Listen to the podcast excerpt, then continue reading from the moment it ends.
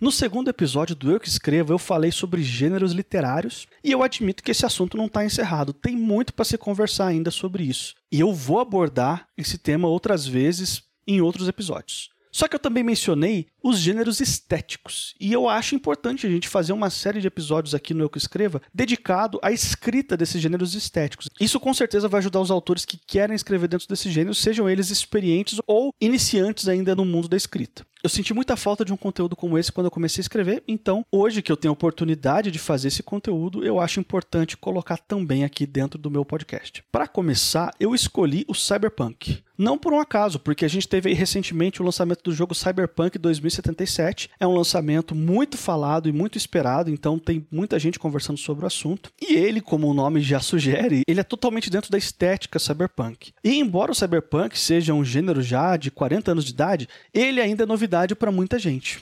E para ajudar você que quer escrever dentro desse gênero, ou pelo menos quer conhecer esse gênero enquanto uma possibilidade de escrita, eu te trago esse episódio aqui. Eu sou o Lucas Mota e você está ouvindo o Eu Que Escrevo. Então acho que esses personagens são, de certa maneira, a gente mesmo, né? Nós não escrevemos para adormecê-los da casa grande, pelo contrário, para acordá-los dos seus sonos injustos. Porque só escreve quem lê, não, é impossível você começar a escrever assim, né? É muito perigoso a gente escrever com ironia, né? Ironia tem que ser entendida como ironia. O escritor verdadeiro não vai atrás do lugar comum, ele procura o que tem de verdade por trás da aparência. Make good art.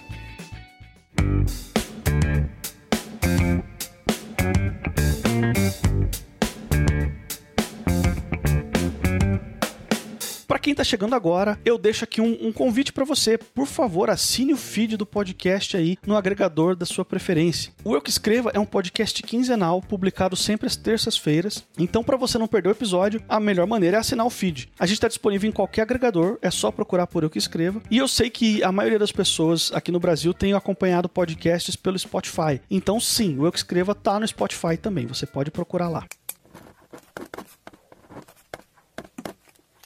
Começar a falar sobre cyberpunk, a primeira coisa é a definição. O cyberpunk ele é um subgênero da ficção científica e ele é bem futurista ou, dependendo do ponto de vista que você analisa, ele é retrofuturista, né? Porque como ele nasceu ali nos anos 80, tem toda aquela questão de imaginar aquele futuro só que pela perspectiva dos anos 80, que acabou virando parte do gênero. Então, muitas obras de cyberpunk, até recentes, até atuais que você consome, fica parecendo aquele, entre aspas, futuro do passado, né? Aquela imaginação futurista de, de algo que é que ficou lá para trás, assim. Então, tem esse jeitão meio de retrofuturismo dentro do cyberpunk. E o cyberpunk ele tem muitas características, mas a principal é o high-tech, low-life. Isso significa alta tecnologia e baixa qualidade de vida. Os universos cyberpunk eles sempre imaginam uma sociedade altamente tecnológica, uma tecnologia avançadíssima com coisas que você mal pode imaginar sendo possíveis hoje em dia. Porém, a qualidade de vida é muito baixa, poluição e várias outras questões sociais também envolvidas nisso. A obra mais icônica do gênero é com certeza o Neuromancer, livro escrito pelo William Gibson. Está disponível aqui no Brasil pela editora Aleph. Mas é claro que isso que eu falei não é o suficiente para você entender o cyberpunk como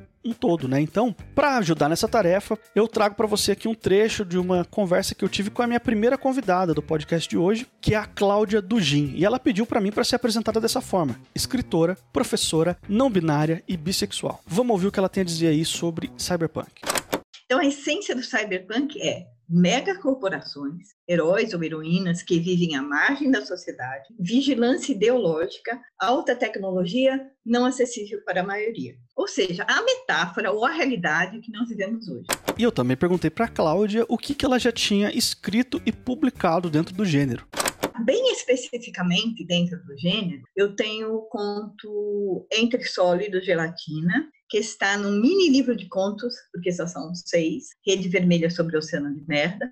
Ele está em e-book na Amazon e é um policial cyberpunk, nihilista e sem heróis. Os outros contos do livro não são cyberpunk, eles passeiam por futuros e retrofuturos mais pessoais, menos sociais. E nesse mesmo universo eu escrevi outro conto que está na coletânea Cyberpunk da editora Draco, que eu recomendo muito porque tem excelentes autores e autoras e o, o nome do conto é Boca Maldita e é no mesmo universo esse conto tem ovelhas, esse conto também não tem um herói ou uma heroína, ele tem personagens do, do Entre Sólidos Gelatina também nesse conto. E ele é um conto é, que mistura cyberpunk com New Weird, que é um outro gênero da ficção científica. Mais recentemente, eu escrevi um conto chamado Honda, que está em e-book na Amazon também, que é uma mistura de cyberpunk com solarpunk e e que tem uma heroína, é uma uh, mulher trans com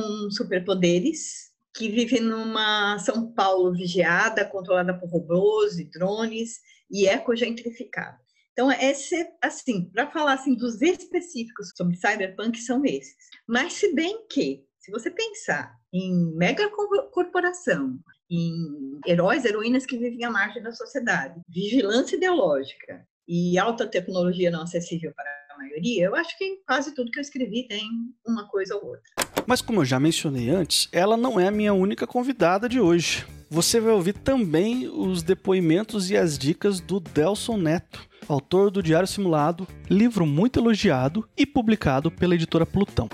Bom, minha primeira experiência ali com o Cyberpunk, que acabou sendo publicado depois, foi o Diário Simulado mesmo. Apesar de, após eu ter escrito o Diário Simulado, eu reparei que eu já tinha algumas coisas engavetadas que flertavam ali com o gênero. Então, ainda não viram a luz do dia, quem sabe pode ser que elas vejam, mas o Diário Simulado foi a primeira experiência, junto com outro livro que eu comecei a escrever em paralelo na época, também sobre a mesma personagem, a Shura. Mas esse livro acabou também ficando de lado, pode ser que um dia eu resgate, fica aí no ar, né, não sei. Além disso, eu tenho desenvolvido agora uma história que ela tem bastante do cyberpunk e um pouco de distopia assim também e que se passa no Brasil. Pretendo terminá-la para o ano que vem. Então seriam aí esses três pilares aí de histórias que eu já escrevi, além de alguns contos também, né? Esses seriam mais romances, mas eu tenho um conto também na antologia da Mag, de histórias mais ou menos assustadoras, que ela é um terror, mas tem pequenos elementos de cyberpunk ali também. Também tem um conto na coletânea Orgulho de Ser da Se Liga Editorial, que é um conto dentro do universo do Diário Simulado. É, acho que são esses. E para encerrar também as apresentações de hoje, eu conto aqui também com a participação do Fábio Fernandes, que é escritor, tradutor, jornalista e professor universitário. O livro mais recente que o Fábio publicou é o Back in the USSR, que foi um dos 10 finalistas aí do Jabuti, inclusive. E como tradutor, as suas traduções mais icônicas incluem aí o Laranja Mecânica e também o Neuromancer. E aí eu consegui escrever uma série de histórias que, que acabaram resultando no, na, Interface com o Vampiro, uma dessas histórias. Essa Interface com o Vampiro é uma noveleta que depois foi é, ampliada e com outras duas noveletas virou o livro Os Dias da Peste, que seria o primeiro de uma trilogia que não acabou não saindo, e eu não sei mais se vai sair, mas o primeiro livro é fechado, ele é autocontido. A trilogia seria uma trilogia tipo Gibson, né? uma trilogia temática. É, e esse primeiro livro ele fala quase tudo que eu queria falar naquele momento sobre a questão cyberpunk. Ok, todos os convidados já foram devidamente apresentados e é bom lembrar que, como sempre, todos os livros mencionados aqui vão estar tá aí na descrição do podcast para caso você tenha interesse em buscar atrás e prestigiar o trabalho dos convidados também.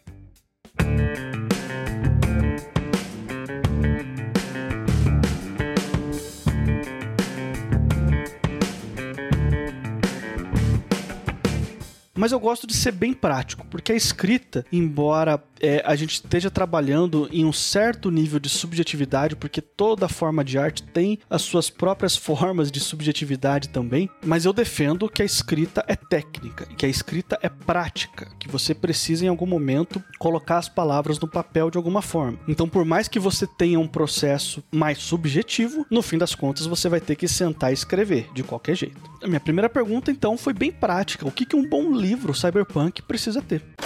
Se eu soubesse o que precisa um bom livro de cyberpunk, eu teria escrito um.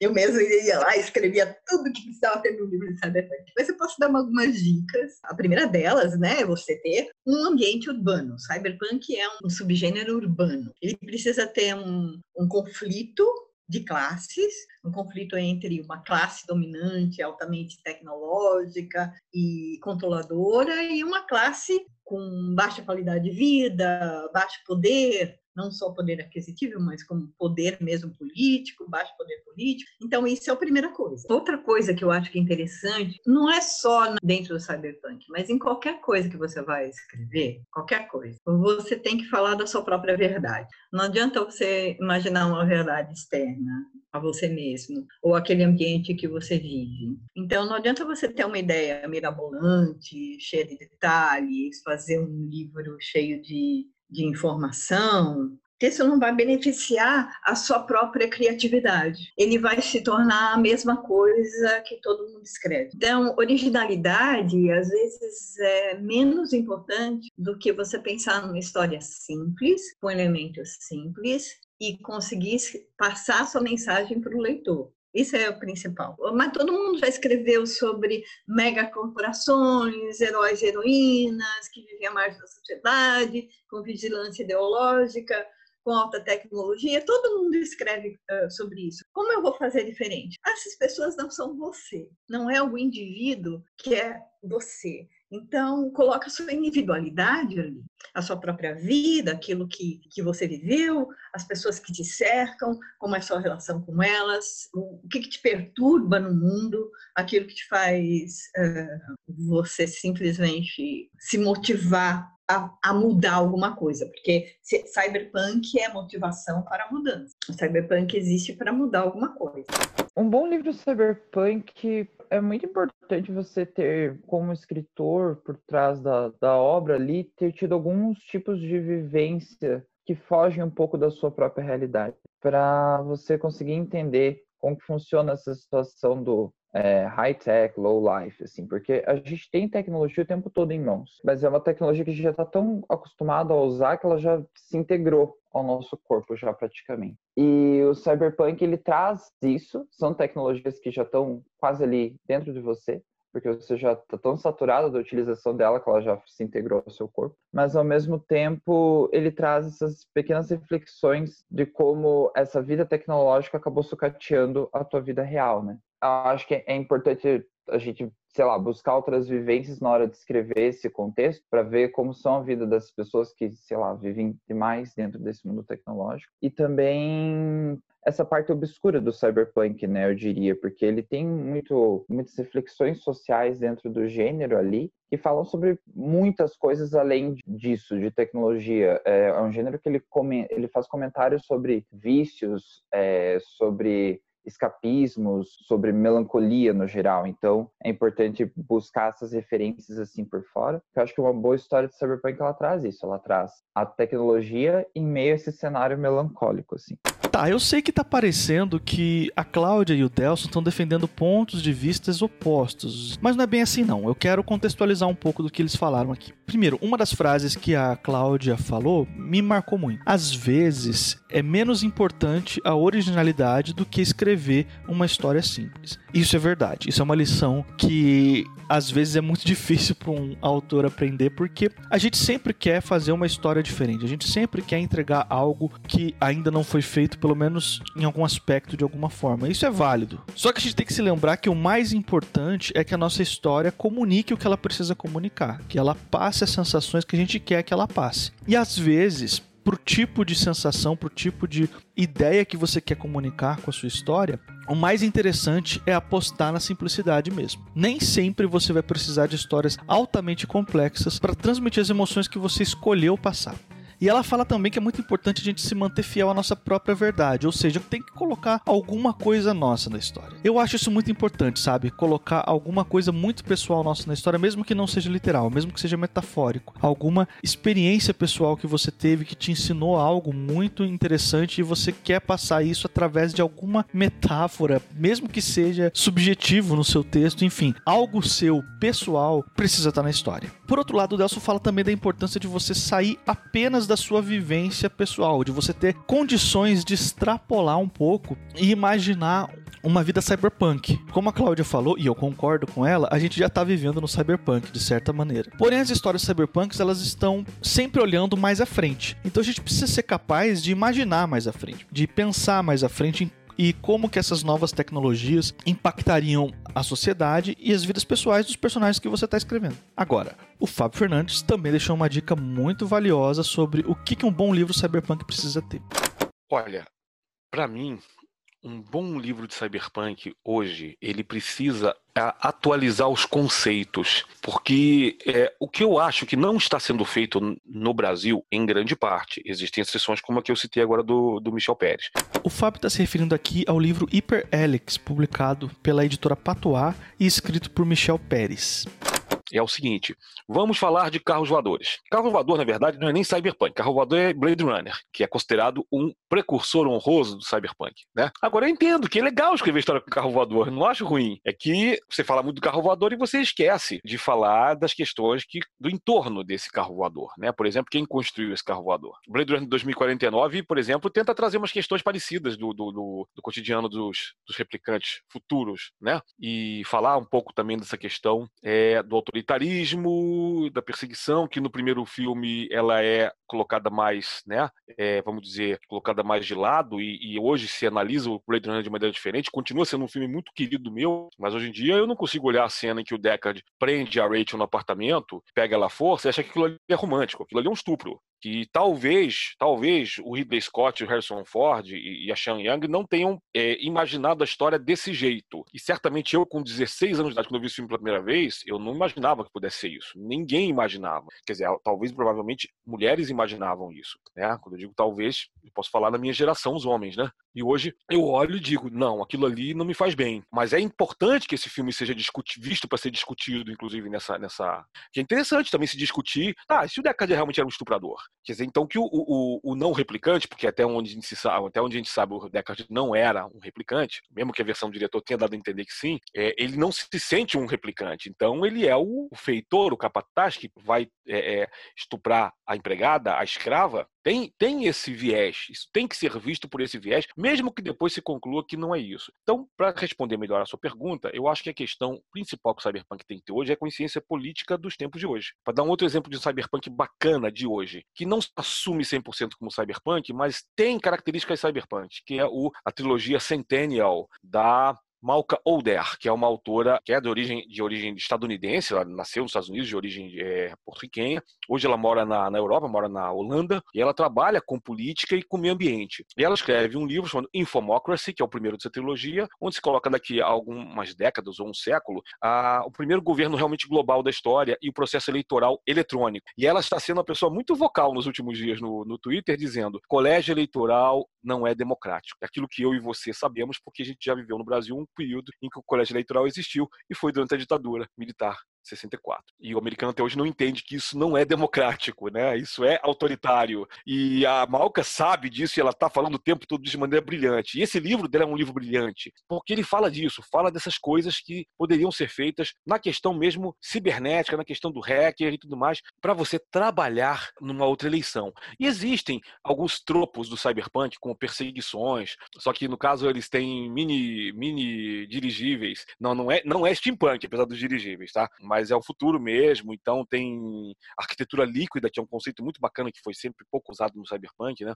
Que é um conceito de design alemão. É, mas ela, entendeu? Ela pega esses conceitos e, e, e traz para cá, traz para nossa época. Esse livro dela tem uns 4, 5 anos, o, o. Então é muito saudável isso. O que eu quero ver em histórias cyberpunk recentes, brasileiras inclusive, é, não é só uma história convencional cyberpunk com um personagem trans, uma personagem negra, é, um personagem deficiente. Quero muito ver essas histórias, mas eu quero ver isso num contexto político atual. Eu não estou muito afim mais de ler a história do hacker lutando contra a grande corporação, até porque o hacker já perdeu. É, é, é um sonho bonito, mas é um sonho que. É, esse sonho é datado, esse sonho foi daquela época. Nesse sentido, Neuromancer é datado. Só que Neuromancer, como foi o livro que inspirou todos os outros, ele continua sendo um clássico. E mas é um livro que hoje eu, me deu prazer de traduzir, gostei. É um livro que de vez em quando eu ainda releio. Esse foi um dos livros que eu mais reli na minha vida, devo ter relido perto de umas 20 vezes. Mas eu não. É, o próprio Gibson hoje em dia não, não leva muito em conta o Neuromancer, quando ele fala de, de, de, dos seus livros preferidos. Aliás, o meu livro preferido do Gibson não é Neuromancer, é Reconhecimento de Padrões, que eu também tive o prazer de traduzir.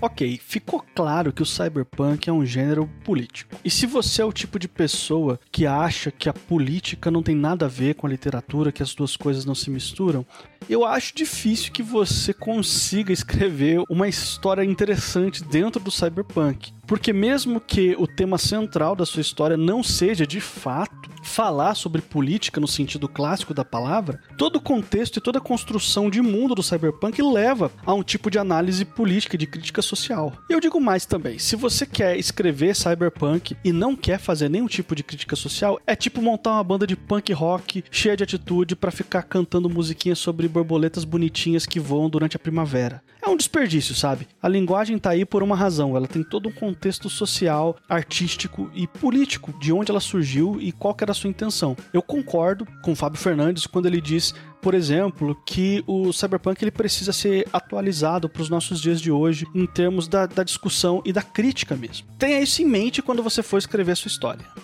Já deu para entender que o cyberpunk não chegou ontem, não começou ontem, tem muita história para trás aí do gênero. Muita coisa já foi feita por vários autores competentes. Será que ainda vale a pena contar alguma história dentro do cyberpunk? Será que ele ainda é relevante de algum jeito? Eu gostei muito da resposta que a Cláudia me deu para essa pergunta Sim, porque a gente está vivendo o cyberpunk. No momento anterior em que eu falei assim, você tem que falar da sua verdade, óbvio que o cyberpunk está aí. é uma verdade ultimamente né? Você tem alta tecnologia para quase ninguém, mas isso também tem uma questão social envolvida. É muito mais fácil produzir seres humanos do que produzir robôs. É muito mais barato. Não se investe em nada. Né? Para que, que eu vou produzir uma máquina que me faça 100 peças de roupa? Não, eu ponho lá os humanos que fica mais barato. Né? Lá os humanos em condição de escravidão que fica mais barato. Esse é, esse é o raciocínio. É um raciocínio extremamente cruel, mas é realista. O ser humano ainda é um produto muito barato. Eu queria pegar carona no que ela disse e trazer também a minha resposta para essa pergunta. Sim, cabe mais cyberpunk, dá para fazer sim histórias interessantes dentro do gênero. O que vai definir se a sua história é relevante ou não, se ela tem o que dizer ou não, se ela vale a pena ser contada ou não, não é o estilo que você escolhe não é o gênero estético. Pode ser cyberpunk, pode ser steampunk, pode ser policial, pode ser uma comédia romântica, pode ser, enfim, absolutamente qualquer coisa que você quiser. Não é o gênero estético que define se a sua história tem relevância ou não, mas é o que você conta, o que você tem a dizer. E também não tenta revolucionar o gênero. Tenta entregar uma boa história. Faz isso da melhor maneira que você puder. Se você puder, tiver condição, pesquise o gênero, leia o que já foi publicado do gênero, isso ajuda muito. Se você fizer tudo isso, se esforçar ao máximo, é quase certeza que no final do processo você vai ter uma história muito interessante para contar. Para finalizar o assunto, o Fábio Fernandes também mencionou na conversa que eu tive com ele dois cursos que ele está ministrando 100% online. Um deles é Ficção Científica no Campo Político e o outro é Oficina Literária Terra Incógnita. Tem uma chance muito grande de você que está ouvindo esse episódio agora se interessar por pelo menos um desses dois cursos, então eu vou deixar o link para os dois aí na descrição. Você pode clicar lá e ver todas as informações, preço, os temas discutidos e o método que ele utiliza lá nas aulas dele.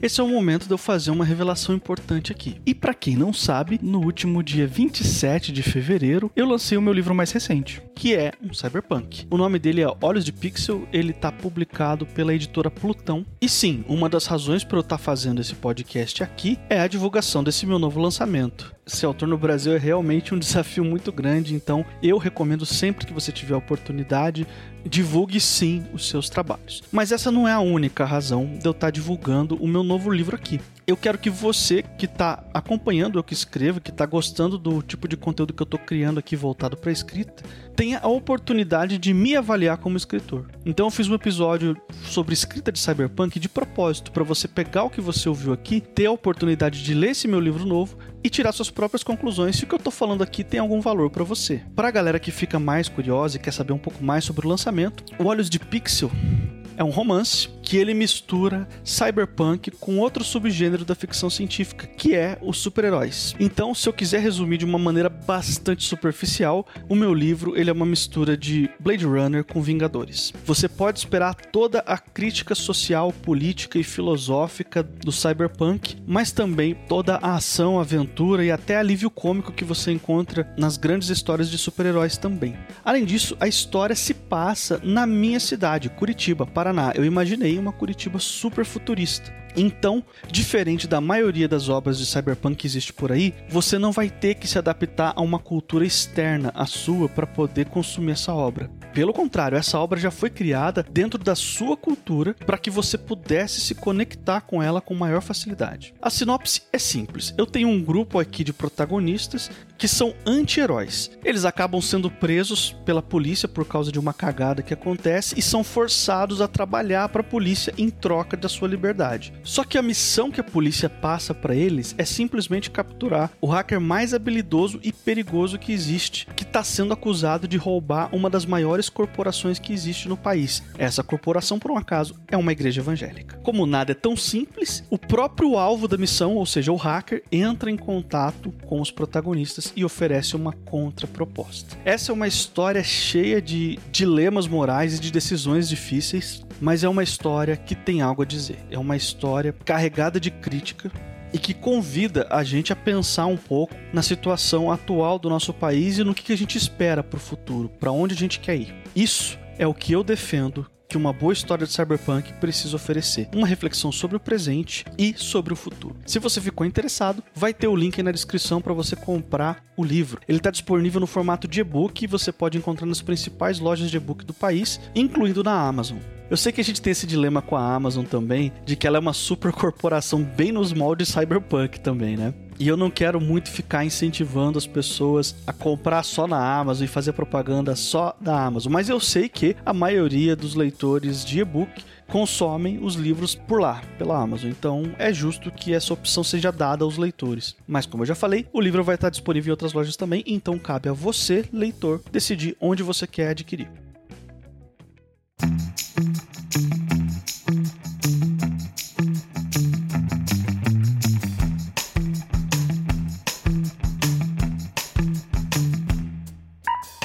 Ok, eu tenho um recado final para passar para você antes de encerrar esse podcast aqui. Esse aqui é o episódio número 8 da primeira temporada do Eu Que Escreva, e até o momento eu não tinha me pronunciado publicamente sobre quantos episódios essa temporada teria. E hoje eu trago essa informação para você. A primeira temporada do Eu Que Escreva vai ser encerrada no episódio número 10, ou seja, além desse episódio que você está ouvindo agora, ainda vão ter dois outros episódios antes do fim da temporada. Ah, Lucas, mas o que, que vai acontecer com eu que escreva depois disso? O podcast vai acabar? Então, eu vou responder essa e outras perguntas no finalzinho do décimo episódio. Então, se você tem alguma pergunta, alguma sugestão que você queira fazer pro Eu Que Escreva, você pode mandar para as redes sociais do podcast, que é arroba eu que escreva, tanto no Twitter quanto no Instagram, ou se preferir, você pode mandar um e-mail mesmo para eu que escreva, arroba gmail.com. Então, se você gosta desse podcast, está acompanhando, está curtindo o conteúdo que eu estou produzindo aqui, ou se você chegou agora e também está interessado em continuar ouvindo esse podcast, fica de olho aí no décimo episódio, porque tudo que vocês precisam saber sobre o futuro do Eu Que Escreva, eu vou falar ali, tá bom? Por hoje é só, e vocês que escrevam.